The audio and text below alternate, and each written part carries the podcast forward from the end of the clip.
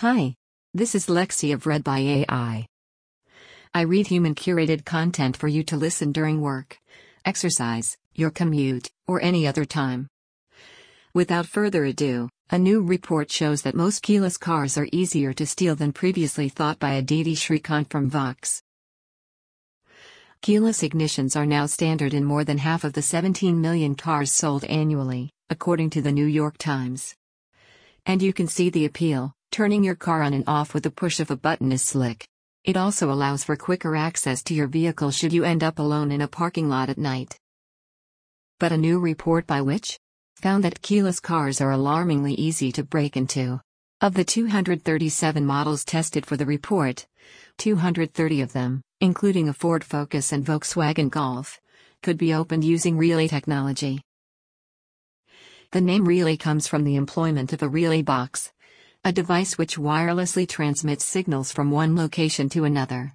If someone wants to steal a keyless car, they can hold one relay box outside a home's front door, or somewhere near where the car keys will be hanging, and receive the signal the key fob gives off through the walls.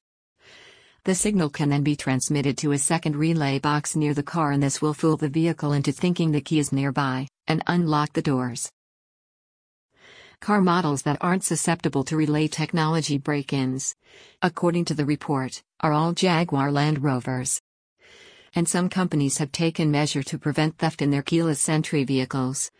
BMW and Mercedes both added motion sensors so the car cannot be unlocked if the key fob is motionless. According to the U.S. Department of Justice, car theft has decreased since 2008 when 959,059 cars were stolen. In 2017, this number was 773,139. Upon the release of the Which report, car manufacturers all gave blanket statements on how they are always looking to improve security. Ford said customers should look into buying a stronger lockbox for their keys to avoid this occurrence. And Hyundai said the company would continue to develop and update effective countermeasures against all hacking and relay attacks. The quest to create a totally keyless ignition has been underway since the mid 20th century. Mercedes creating the first proximity key, which could fit in a wallet, in 2003. A year later, they released the key fob we are familiar with today.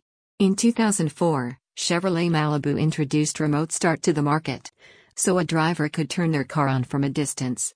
In 2016, BMW released a key with an LCD touchscreen, a kind of pseudo smartphone that allows drivers to lock or unlock the door, set the temperature with the car, open the trunk, and shows important information like the gas level.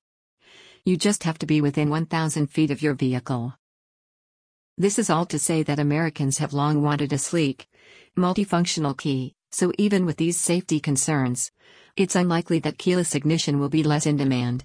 As Ford further commented to CNN, responding to the report, to do well here, manufacturers should basically not offer keyless technology, which is counter to customer demand and feedback. So, as long as the sleeker push to start option is available and popular, as the sheer number of vehicles with the feature suggested is, it seems that car manufacturers will not discontinue it, no matter how vulnerable the cars may be. Thank you for listening to a new report shows that most keyless cars are easier to steal than previously thought by Aditi Shrikant. Please subscribe if you would like.